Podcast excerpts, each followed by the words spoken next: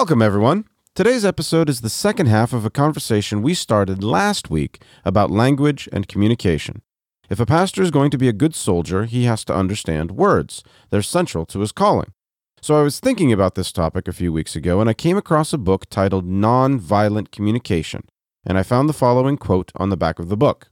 Quote, Nonviolent communication shows us a way of being very honest, without any criticism, insults, or put downs, and without any intellectual diagnosis implying wrongness. Unquote. We used that quote to start the conversation last week, but we make reference to it at times in this half of the conversation, so keep it in mind as you listen. Again, thank you so much for joining us. My name is Lucas Weeks, and the conversation today is with Max Carell and Tim Bayly. This is the Out of Our Minds podcast.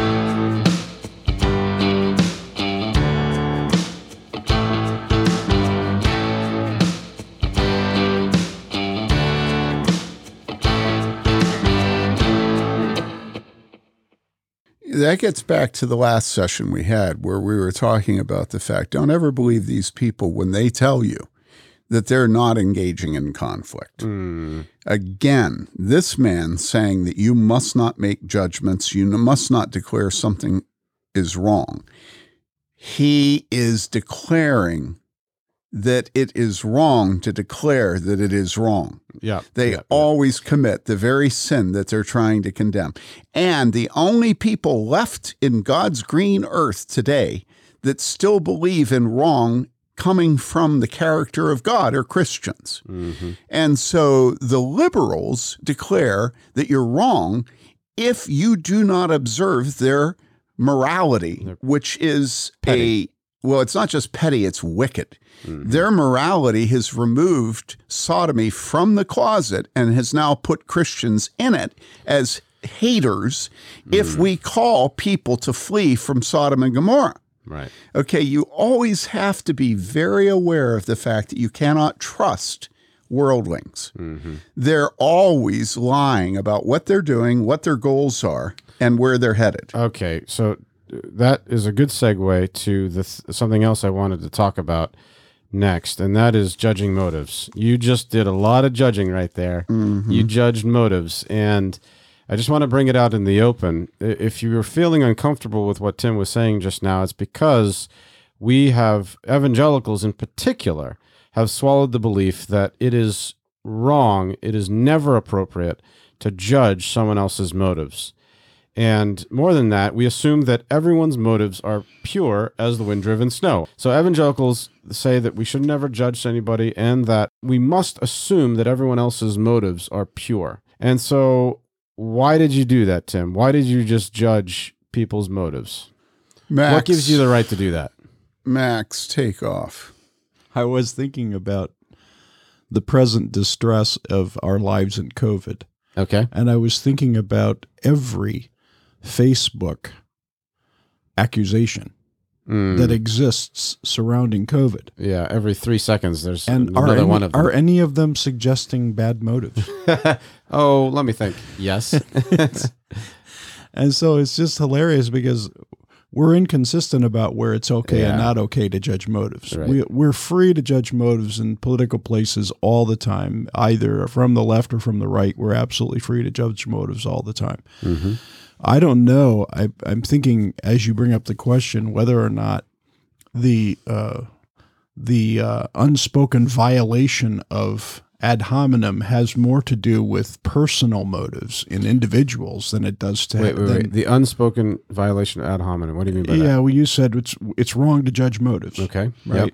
And so we're we're we're going to make an argument. If we make an argument about the the uh, uh, uh, CDC, Yeah. we'll judge their motives, and nobody cares. Right. Everyone. And so it's a big group, it's a big bunch. We can make we can judge motives about groups of people, but when it comes down as things get narrower and narrower, and we're actually looking and we're dealing with individuals Mm-hmm. Mm-hmm. and judging in in cases of individuals or smaller sets of individuals where people are actually going to feel personally that you are accusing them of wrong, Mm-hmm. Mm-hmm. or you're accusing. Well, uh, that's it. You're just Of accusing lying. them of lying of whatever. It's wr- th- whatever they did is wrong. They're lying, and that's the chief one, don't you think? It's not usually you- Yeah, this is burned in my brain because I went and engaged in a debate with Jill and Stuart Briscoe. I intentionally put Jill's name first. My father, when my mother got speaking engagements when I was in high school, my dad would look and up to heaven and lift up his hands and say, "Oh Lord, save me from being Jill B- Briscoe's husband." Okay. and That's everybody in the family would just laugh and laugh, you know, because so we were at this debate in chapel service at Moody Bible Institute, and uh, afterwards there was a little forum of invited uh, faculty members and students, and then uh, me and my compatriot in crime representing the biblical position on sexuality, and Jill and Stuart representing the rebellious position, the Yeah. unbiblical. In the middle of that, St- Stuart Briscoe, in all his uh, British suavity, with his accent, his banker's demeanor, he says, Well, I, I'm a complementarian. All of us here are complementarian. Now, this is after this man had, in front of the entire student body and his wife, promoted women exercising authority over men in the church. It was about the church, you know? Mm-hmm, and then he's sitting there in this smaller luncheon and saying, Well, I'm a complementarian. And I turned to my right. He was, I think, one person away from me. And I said, Stuart, you're not a complementarian. Now, anybody listening knows that I have a somewhat ambivalent relationship with complementarians. Ah. But nevertheless, at that time, I was representing complementarianism at Moody. And I said, Stuart, you're not a complementarian. Well, yes, I am. And, or I can't do a British accent. And, and I said, no, you're not. I said, you're a feminist. Mm. I said, what you believe in is women exercising authority over men. That's what you live for. As a matter of fact, Stuart, you go all over the world spreading your gospel of feminism. Mm. Well, when I said that, the place exploded. And there was an African American pastor sitting about 10 feet from me who just jumped in my face and said, How dare you? You know, you don't accuse a man of lying. Yeah. And then afterwards, my compatriot, fellow complementarian, was a woman, a pastor's wife of a dear couple that we love. And a number of times since then, she has said to me, in, in a very disappointed way, Tim, that that just was beyond the pale. That just was, you shouldn't, you should not. And I'm mm. just thinking, yeah, that's right. That's the church today. Yeah. What really matters is etiquette. It's rhetorical etiquette. What matters not is truth. And so it's gauche. It's impolite. It it it is You didn't you didn't follow Matthew Matthew 18 in the right way. yeah, yeah, yeah. I should have taken him out to the men's room and said, Stuart, do I do I understand you correctly? And well, I want to confront you here to give you a chance to go back out there and say you were wrong. yeah. Communication is not just about the words that are coming out of someone's mouth. And why do we, why have we sucked in the lie that that's all we're allowed to deal with? I mean, it's so obvious if you've spent three seconds thinking about it. I mean, if you've thought about a confidence man, you know, what is a confidence man? What What is a con artist? His whole shtick is to say, look at the birdie while I do the, this other thing. And so somehow we have gotten to the place where we're not allowed. Actually, it makes me think that an evangelical is just a perfect ripe sitting duck for a con man because he he'll just yep yep yep everything's yep. Not just that, but an evangelical thinks he's reached a special state of holiness That's when right. he is fooled because doesn't right. love always expect the best? that's right that's right no, I- I'm really serious about that. And, we and we believe that to be credulous yeah is a is a is a spiritual gift. yeah but I almost think it's worse than that because I think as evan- evangelicals, it makes you wonder the groups of people years ago during the early days of the Christian science all of those kinds of things where they really didn't believe that men were inherently evil. Okay. It makes you wonder if if they're not superior in their thinking about how bad we they actually were. If they're not superior to today's present day evangelical in that we have so far left in so far uh, gone astray in our understanding of who we are and the and the depth and nature of our depravity and our sin. Mm-hmm. We've gone so far off that it's more than just us assuming good motives of people and and being schnookered by them, but it's actually that we really believe people are basically good. I remember I remember uh, talking to a Mormon man who was really big in the Mormon church in this area. And this was years ago, and he had had something happen where some neighbors of his had, uh, I think, treated him abysmally.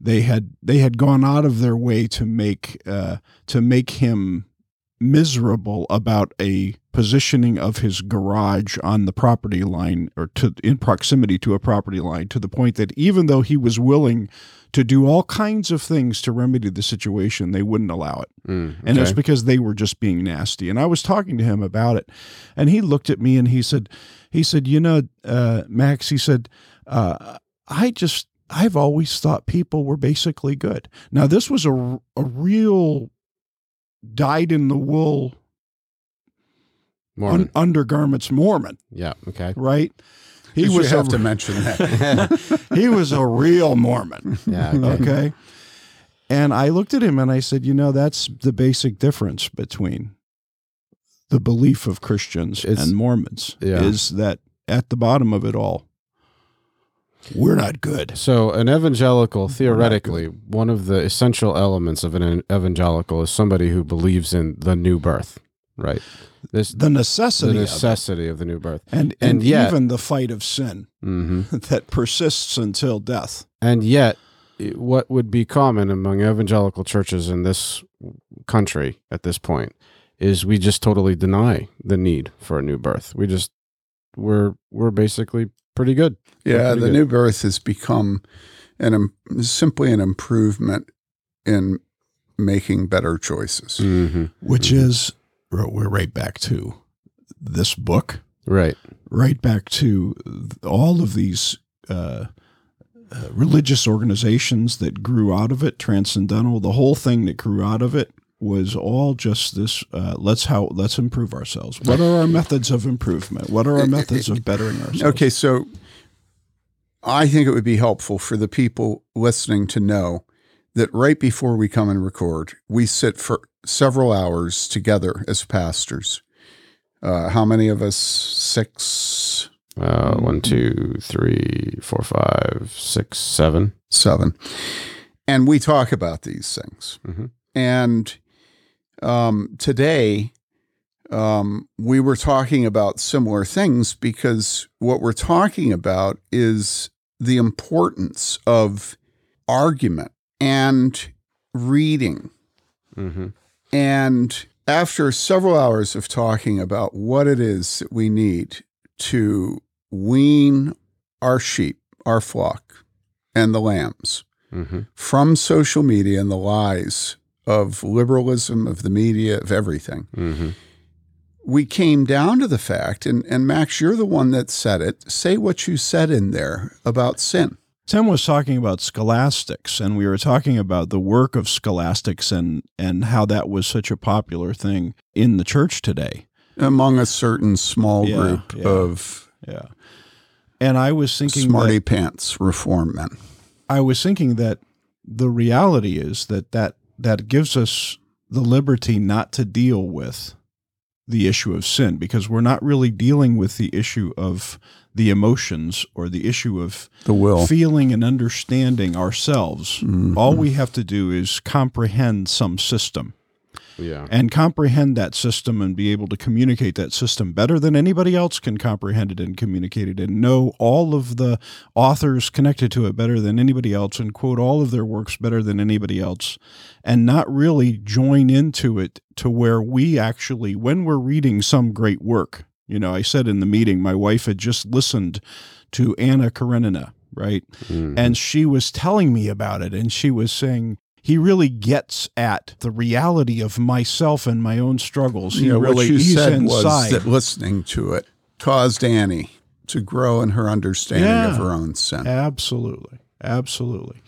And so I want to say this, and I'm going to say it over and over and over again. It's in everything I write. It is imperative that we teach the fall and original sin and depravity to mm-hmm. our children, to our flock. And that is the center of evangelism. No one is going to flee to Christ until they have Christians' experience of discovering their burden. No one. That's right. And so I grew up in a home where my father had many occasions to say to me and the others in the home, the heart is deceitful above all things and desperately wicked. Who can know it? hmm That truth is what is missing from the reform world, from mm. evangelicalism. Nothing is you. You are the man. Mm. Your heart is desperately wicked. Who mm. can know it? Your heart is deceitful.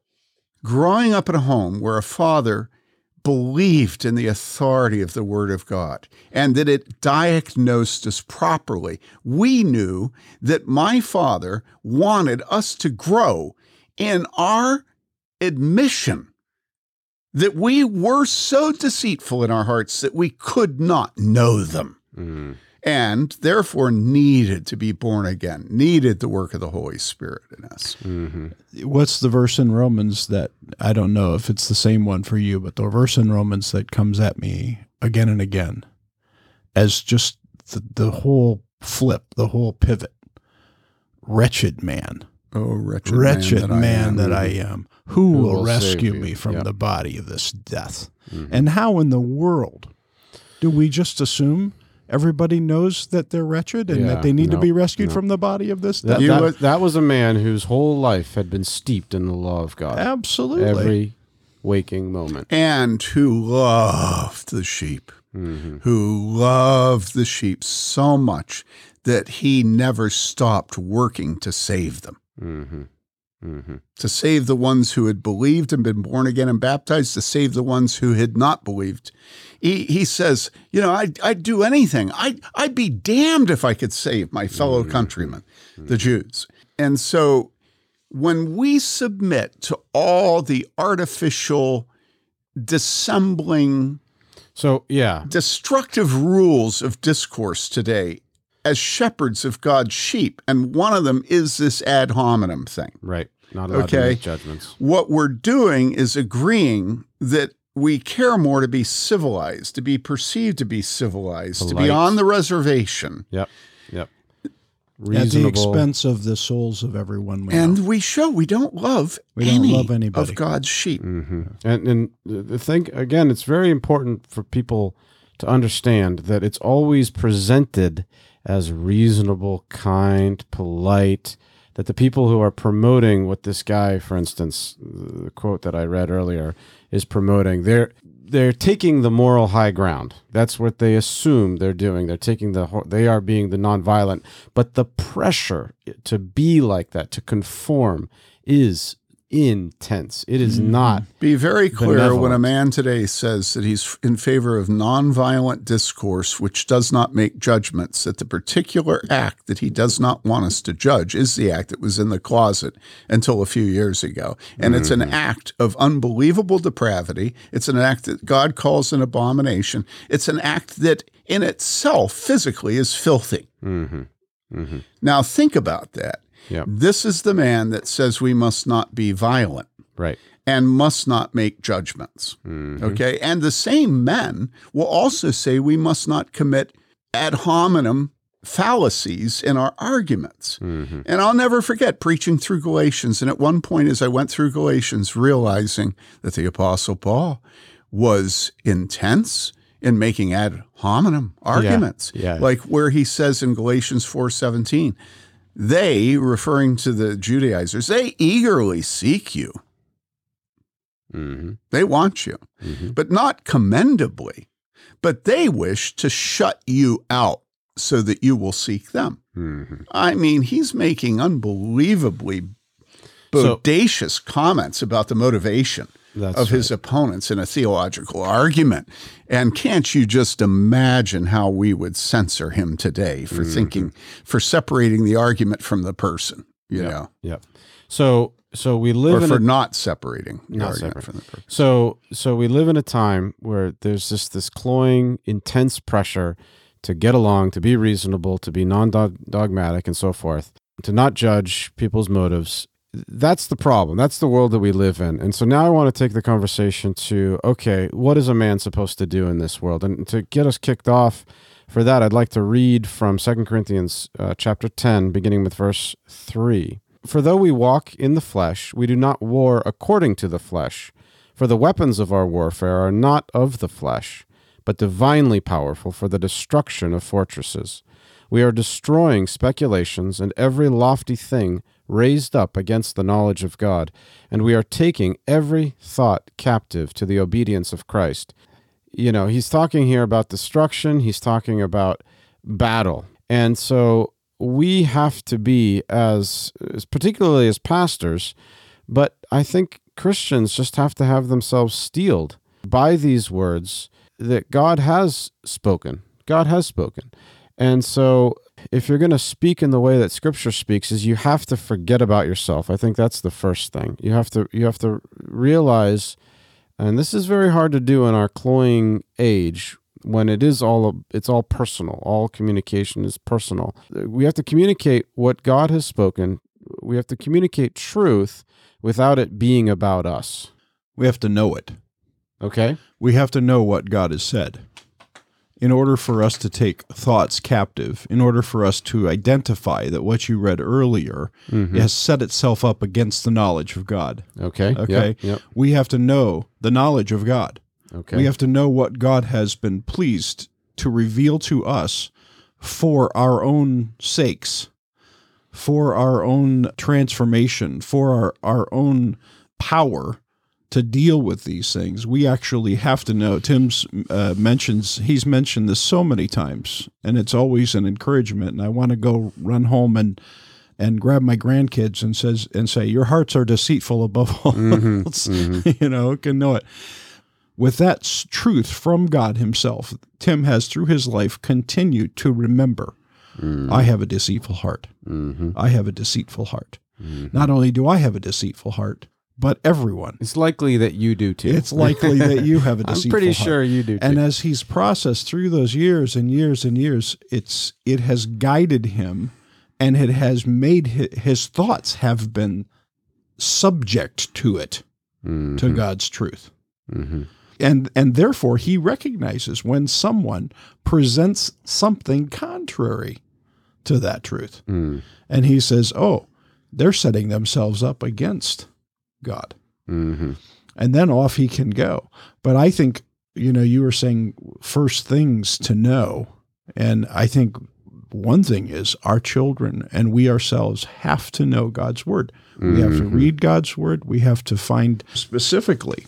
I think it's appropriate that Tim's dad kept saying that over and over again because he wanted that particular one To and probably several others to be just uh, branded into Tim's brain so that he wouldn't forget.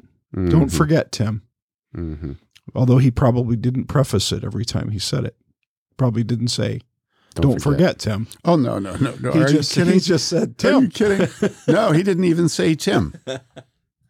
He would just say, out of nowhere, as his comment. This case literally, anyone's literally, he would just say, "The heart is deceitful above all things and desperately wicked. Who can know it?" Hmm. He just make the comment, and it was so helpful. I I'm related to a bunch of Wheaton evangelicals, and we're all getting old now.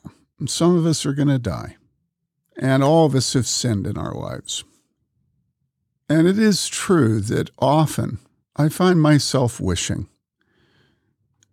that they had the same knowledge of their sinfulness that their father and mother had. Hmm. But it seems as if sin has become the one thing that must not be mentioned, Mm. the great unmentionable. And so in our family gatherings, there are public morality things. You know, you can talk about whether or not you eat meat, whether or not you use masks, whether or not you've been vaccinated. You know, you can take your eye off the ball and engage in the public mania for prestidigitation. you know, where we, we all agree now to process eternity and the present through COVID. You Yeah. know, everybody can have an opinion. And the people that have an opinion for mass hate the people that have an opinion against, and the people that have opinions against mass hate the people that have, and and that's safe because that's you know that's what really matters. But here comes the Christian, and he says, "Whoopee, we're all gonna die." you What know? about Bob? Hey, Bob. at that point, what you have either repentance before a holy God and salvation, you know, and heaven, or you have nonviolent discourse, non judgmentalism, public vows taken at every cash register to use paper instead of plastic. Yeah. Well, yeah, what we've said many times before, judgments never go away, they just get shifted. We're all related to Wheaton evangelicals.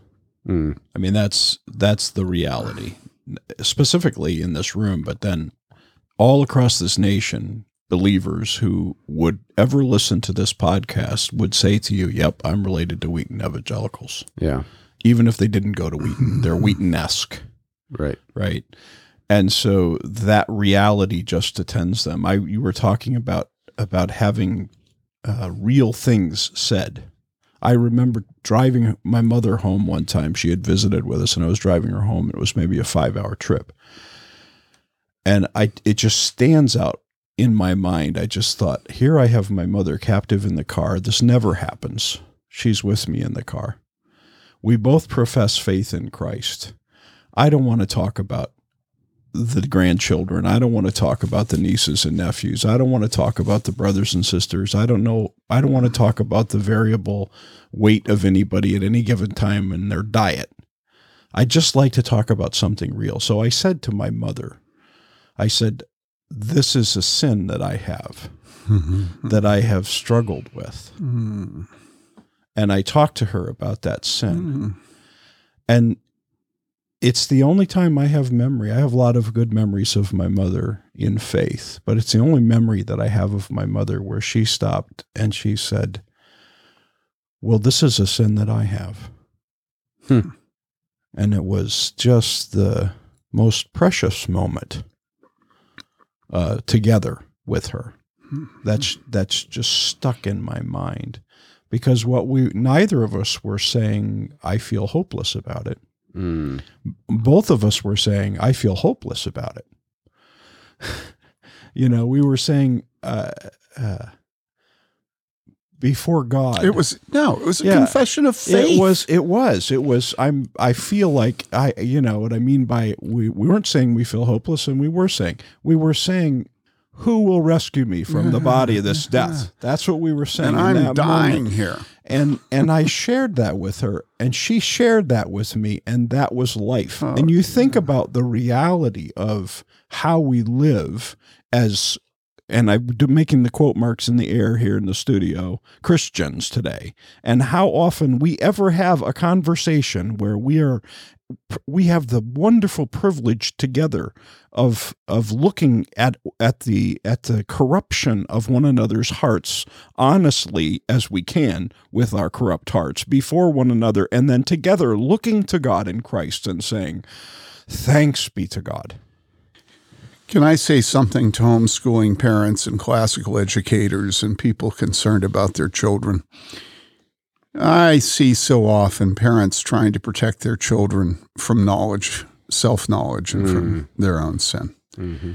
And that's the worst thing you can possibly do. Yeah. It is not mean or unloving to open your son's up eye, uh, uh, your son's eyes up to his manipulation when he comes to you and says to you, you know, I think mommy would really like to go out for ice cream. you know, it's actually good. You can still go out to ice cream. You can still take his suggestion, but ask him whether what he's really concerned about is his mother. And I know that mothers listening to this, a lot of them would say, Well, why do you have to do that? Why do you have to ruin everything by bringing God into it? But they wouldn't say it like No, they that. not. What they would say is, You're such a killjoy. Yeah, do you have to see the worst in everybody? Mm-hmm. And you know, if I'm going to fight for my soul and the souls of my loved ones and the souls of the people in our church, yes, I do have to see the evil. Not only that, but I have to preach to it, I have to name it, and I have to love the sinner. And if I don't see the evil, I'm not loving the sinner. Mm-hmm. And I probably don't see the evil because I'm not loving myself, because I refuse to see the evil in myself. I had somebody say to me in the doorway of the church, I was standing in a family group, and I had noticed that a husband and wife were there, and the mother of one of them was there, and the mother referred to the husband and wife's house as the wife's house without the husband's name. And I didn't do it right away, but a little bit later I said, You know, do, do you notice that you refer to your daughter's house as your daughter's house? And you don't mention your son. And then a few minutes later, she looked at me and she said, in front of her son and son-in-law and daughter, she said, "You know, you seem to have this really extraordinary ability to know what people are thinking and, and to understand people. And she wasn't at all offended by what I had said. You know, she took it in stride well. It was it was admirable. Hmm. And I looked at her and I said, Well, yeah, I am a real sinner. Mm. Mm-hmm. And she understood what I was saying, which is, oh man, I see this stuff so much worse in myself. I am so sensitive to my use of pronouns and to who I privilege and to why I privilege them. And it's just so, so weary to live in this life. As the Apostle Paul says, who will rescue me from this body of death? And so you want your children to put their hands over their ears, like Christian, and to flee to Jesus, crying, screaming, life, life, eternal life. Mm-hmm. And if you give them a good education and train them to make good choices and have them in ballet or soccer and send them to a good college and they get good SAT scores and then they pass the ball, ba ba ba ba ba ba ba ba ba ba, and your children have never learned that they have a burden on their back that they must flee to yonder wicked gate to get rid of, that they have to flee to Christ. You have destroyed your child. Mm. And that's what most Christian parents are committed to doing. They are committed to hiding the fall and original sin from their children. It's amazing because I just pulled up Psalm 51. It says, Behold, I was brought forth in iniquity, and in sin my mother conceived me. So there's the fall. But then hold on. Behold, you desire truth in, In the the, innermost parts. being, and in the hidden part you will make me know wisdom. Hmm. And then it goes on. Purify me with hyssop, and I shall be clean. Wash. Wash me, me. and I shall be whiter than snow. I mean, it's amazing, but that's like that's everything we're talking about right there. There has to be truth in the innermost part Mhm. for us to uh, know wisdom. And what is wisdom? This is we were talking about this earlier. John Calvin says wisdom consists of two things: knowing who we are and knowing who God is. This is the point of all education has to be That's how he begins his institutes. that's right. It's it be and, And and mothers, if you're educating your children, in our pastors meeting earlier, we discussed the issue of books and movies and poetry and you know all all the Literature, yeah. arts, literature. And the one thing you must not do is give your children a diet that is milk toast. Mhm. That's exactly right, and it's it's exactly why we cannot allow there to be the milk toast discussion conversation. Yeah, Sally Lloyd Jones and her books, her Bible story books, it's it's like it flattens all scripture mm. truth to just the goodies. and and it's awful. I would much rather you have your children read Flannery O'Connor for family or devotions. or like actually read Second Samuel. Yeah, read That's- Second I'm- Samuel. I'm, reading that now with my kids. I'm like, whoa. well, I, I have a favorite thing that I do because in our small group we lead the children in singing children's songs. You know, the basic children's songs Yeah, like Uh, Zacchaeus and Only a Boy Named David. Well, we get to the Only a Boy Named David, and I've modified it for the boys. and so, you know, that we all do the motions, except I don't do the giant comes tumbling down because it's too hard on my body. But, but the little boys all all come down. So we say, and the giant comes tumbling down, and they all crash on the floor. And then I say, and now they all sing with me. And he cut off his head. Can we leave that in there, Lucas? I don't know. I'll never forget my dad writing in his column Out of My Minds in Eternity one time. He was talking about the obscenity of adultery and divorce in the church mm. and how filthy it is, mm-hmm. and how corrupting it is, mm-hmm. and how evil it is. And he said, but we don't have any place for talking about sin anymore. Mm. And we can't allow anything to be denounced, and we can't have anybody rebuking him. He said, we are willing to talk about adultery and to view it and to and, and to engage in these behaviors. But if I were to write the word shit in this column, he said you can be sure that the editor will pull it for his evangelical audience. And then he had in parentheses, and if there is a word missing from the previous sentence, I have made my point. And sure enough, there was a word missing from the previous sentence, you know. Uh. and it's like, can we have faith for sin? Yeah. The tenderest moment you had with your mother at the end of her life was when the both of you Had faith had faith to share with each other your sins. Mm. I wonder if if it went over some moms' heads or not over their heads, but maybe over their hearts. The little illustration you gave about the boy coming and saying, "Do you? Th- wouldn't it be nice That's for one mommy? of my grandsons. wouldn't That's it be actually nice Daniel for Crumb. mommy to have some ice cream tonight? Yeah, yeah. And why? I think so mommy important. would like to have ice cream. I think cream. mommy would like to have ice cream tonight. And so so let's let's play uh, what happens in 20 years and say if an, if that goes on unchecked regularly, what does that young man become? Who does he turn into? Bill Clinton, Yes. Who It's Joe just- Sobran described as a man who was raised by a single mother who never told him that because he said something did not actually make it true. Mm. Yeah. And so what? You you want to love your son? You want to love your daughter? You need to introduce them to their heart.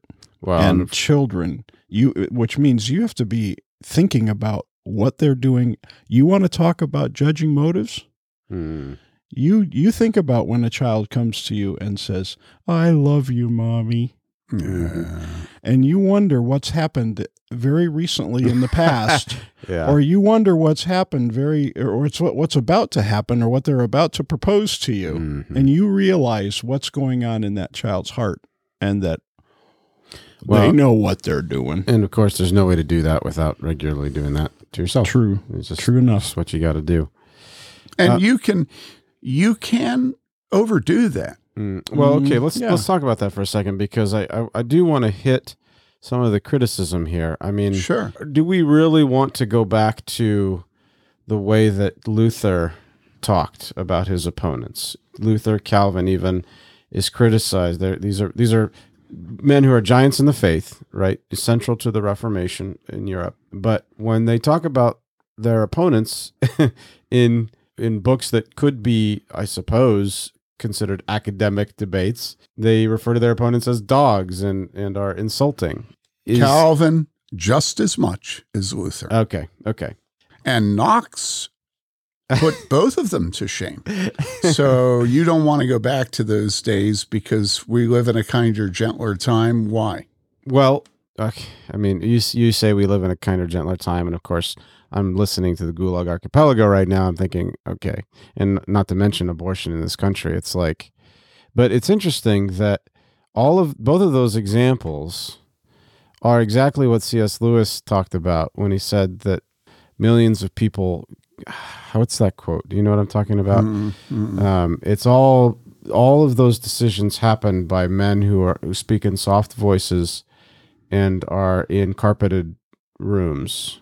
So this I found the quote from Lewis. Uh, he says, "quote The greatest evil is not now done in those sordid dens of crime that Dickens loved to paint. It is not done even in concentration camps and labor camps. In those we see its final result, but it is conceived and ordered, moved, seconded, carried, and minuted in clean carpeted, warmed, and well lighted offices." By quiet men with white collars and cut fingernails and smooth shaven cheeks who do not need to raise their voices. In other words, the men who are committed to being nonviolent in their speaking are precisely the ones who will send a million people to the to the gulags. because they're so convinced. I mean, I just have been, I'm two, two thirds of the way through Kotkin's new bio of Stalin, three Mm. volume. And it's so clear that Stalin, and the same thing is true of Mao. I just read a biography of Mao. Both of them believed that the justice of the cause not only justified, but required the killing, the slaughter of 50, 100 million Mm-hmm. that if you're really going to take the side of the proletariat, it requires that you break eggs Mhm. because the omelet is worth it. And so, I mean, liberals are so convinced of the justice of their cause. You think of uh, Bernard Nathanson saying, We knew that 10,000 people a year didn't die from illegal abortions, but the justice of our cause caused us to lie. And so, Mhm. whatever you think about our evolution and progress beyond the hurly burly of the Reformation rhetoric, Mm-hmm. whatever you think it's produced and justifies it today, Mm-hmm. it has not produced less bloodshed, less death, No, it has not. less sickness. And so, what on earth do we think we're doing judging Luther and Calvin? Okay. Luther so or you- Calvin or Jesus or Paul. Yeah, and that's Do the not other throw thing. what is holy to Uh, yeah. The Dogs. Dogs. Yeah. or throw your pearls before swine. Beware of the dogs, Mm-hmm. the circumcision, right? They should cut it all off. And it's like and what is it? In Galatians, you know, the Apostle Paul. The Apostle Paul, what we do is we make Galatians into a book of doctrine and we eviscerate it of its pastoral instruction Mm. and rhetoric. We we we just take the truths out and leave behind the words. Everything about the book we leave behind except just the milk toast truth. Okay. I still want to go back and say something again to mothers. Okay.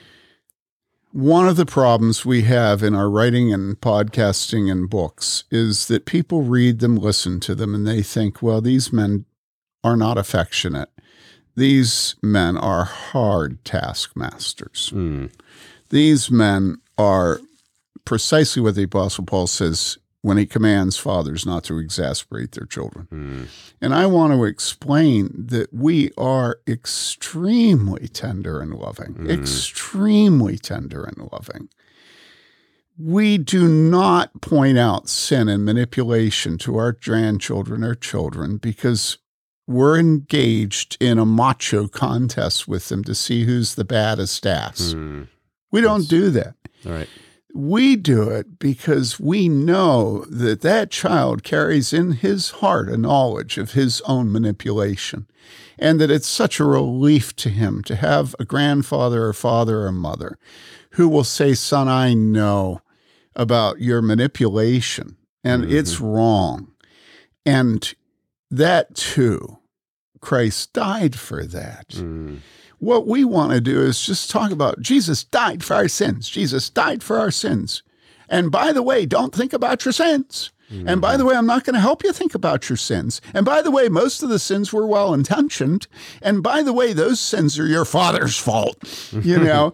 Yeah. And it's like, oh my goodness. For heaven's sakes, can we allow our children and women to regain moral agency in our culture? Mm. Is everybody a victim except the man that points out that everybody's pathetic in their victimhood?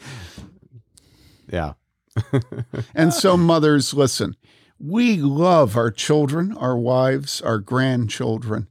And if you saw us with them, you would see unbelievable tenderness, mm. unbelievable tenderness. Yep we don't want your husband or you to be a battle axe. We don't mm-hmm. want that. What we're saying is your children won't really know you love them mm-hmm. until you open up the depravity of their heart to them and tell them that Jesus died for that sin. Mm-hmm. That's where you love them. Mm-hmm. And of yep. course, that's it's not just your children; it's your neighbors. Absolutely, it's and it's your flock as a pastor. Mm-hmm. mm-hmm. Mm-hmm. And if you're going to be a good soldier, uh, you have to be willing to engage in that. It's and it is a conflict. It is a conflict. It's. it's I, I don't like the way you said that. I'm always trying to perfect you.